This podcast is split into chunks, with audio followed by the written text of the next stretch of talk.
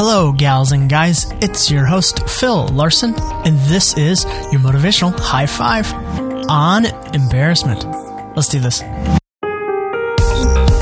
Hello, and welcome back for another episode. Uh, to get us started real fast, I'd like to give a shout out to Tia Brown, who has joined the Super High Five Club over on patreon.com. For $5 a month, uh, she gets a shout out and access to uh, my even smaller uh, podcast between uh, episodes here. And it's basically just raw recordings from my phone, anything I'm thinking about at the time. And I plan, I do plan on kicking that up a notch uh, than what I've done the last couple months, which have been pretty, pretty slow but uh, there are a few of you that support the podcast in that way. So if you're interested, go to patreon.com. There are different reward levels. Uh, there's a $1 a month reward level and a $5 a month re- reward level. That is patreon.com slash YMH5, the number five.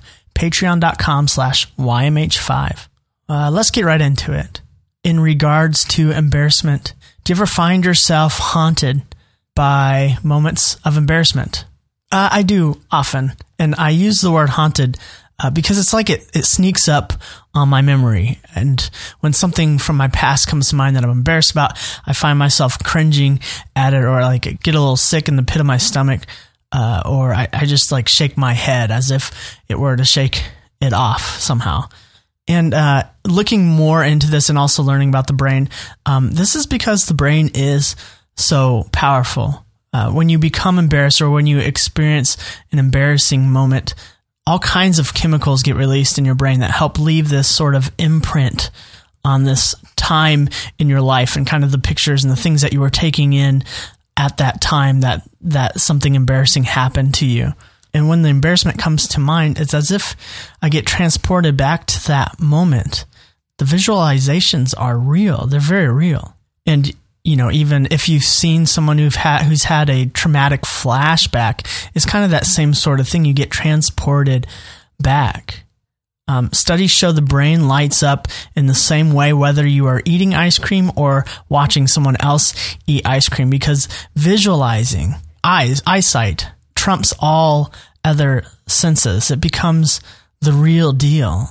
And when you get those memories, it, they become very visualized within your mind. And your heart will race again. Your palms will sweat again, even though it has been 25 years since your crush turned you down. I don't know. That's what I wrote. That's what I wrote in my notes.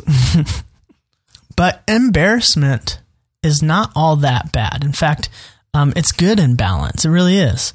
Uh, because it helps us become better in social situations and we are social beings. We got we have to embrace that part about ourselves.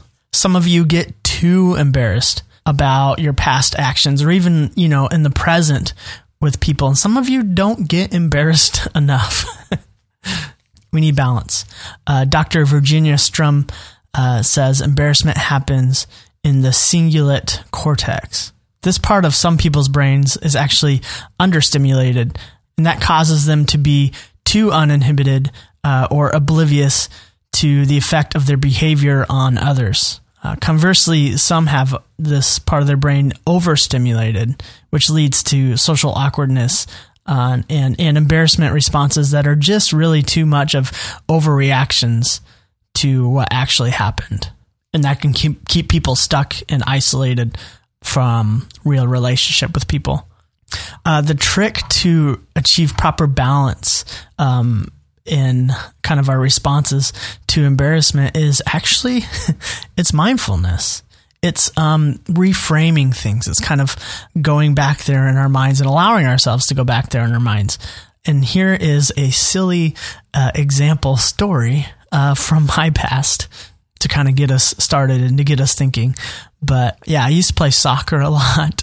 Um, and I remember as maybe a very young teenager, 13 or so, um, I went down and I scored a goal. And of course, uh, you know, as a kid, like was super pumped, super excited. Um, and I'm running back to the middle of the field because we just scored. Um, in fact, I just scored. What's up? And the ref was at the, at the middle of the field with his hand up. and I thought he wanted to give me a high five. So I jumped up and I gave him a high five. And I turned around and he was just calling for the soccer ball to come to his hand so he could place it in the middle of the field for the kickoff. And I remember feeling so embarrassed by that. And here I am as a 35 year old remembering that very clearly because it was so ingrained in my mind. But to reframe it, say I was an onlooker and a kid who just scored the goal went back to the middle of the field and high fived the ref, I would think, man, that kid's awesome. like, why not? nice. You know, and the other reframing is was was the ref like did he he probably thought it was funny or did he think I was stupid and if he thought I was stupid, do you think he remembers that today? years and years later? Like 20 over 20 years later? how many games has he refed where he's seen even funnier things or whatever? All the things that have happened.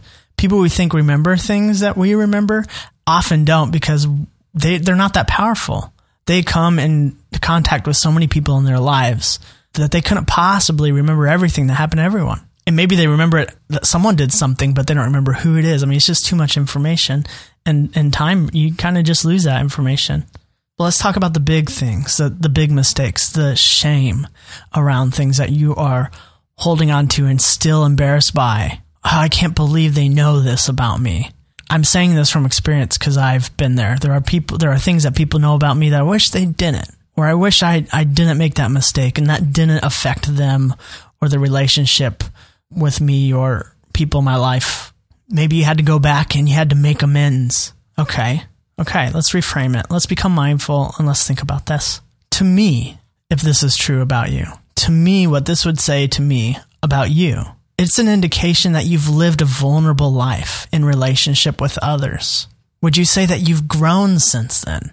That's so good. I'm glad you have. And I'm glad you've allowed yourself to be in relationship to the point that maybe you've done something that you don't think is a good indication of, of your heart of how you want to be in relationship with other people. That is a good realization. Friends, not moving on from embarrassment of our past mistakes might indicate a lack of forgiveness for yourself. Maybe it's hard for you to forgive yourself, right? Let's let's say that is indicating a lack of forgiveness. I'm still embarrassed about this thing. Well, you know, are others like do you need to be is it helping you in any way? What could you do to forgive yourself, and will that help you move on? Right now, can you pick out a crippling embarrassment of someone you saw last week? Others can't for you either, but boy, can you for you. Oh, yeah, me too. It's time to forgive that. It's time to move on. No one's dwelling on it. You're the only one. You're the only one. Who are you embarrassed of then? Just like embarrassed in front of yourself? Like that's, that doesn't need to happen. That's not constructive to your personal growth. Embarrassment is good because it helps us realize and remember and learn how to do things better next time. Well, it's next time. Let's do it. Let's go forward. Friends, we're at the end of our episode. And at the end of our episode, we look at a reflection of ourselves in the mirror and we decide to incorporate some positive talk into our lives, some positive messages as an act of rewiring our brain as supported by science, and neuroplasticity. Your brain isn't hardwired in. That is that is wrong. That's that's wrong information that's been passed down. Like after a certain amount of years, you're hard, hardwired in. No, no, no, no. You can change. Thanks, thank God that your brains can rewire and the neural pathways can be reformed and reinforced a new way. We do this when we find a reflection of ourselves. Uh, we say something to ourselves. And today, when you find a reflection, will you say this to yourself? Today, I allow embarrassment to be an indicator of growth that helps me move on.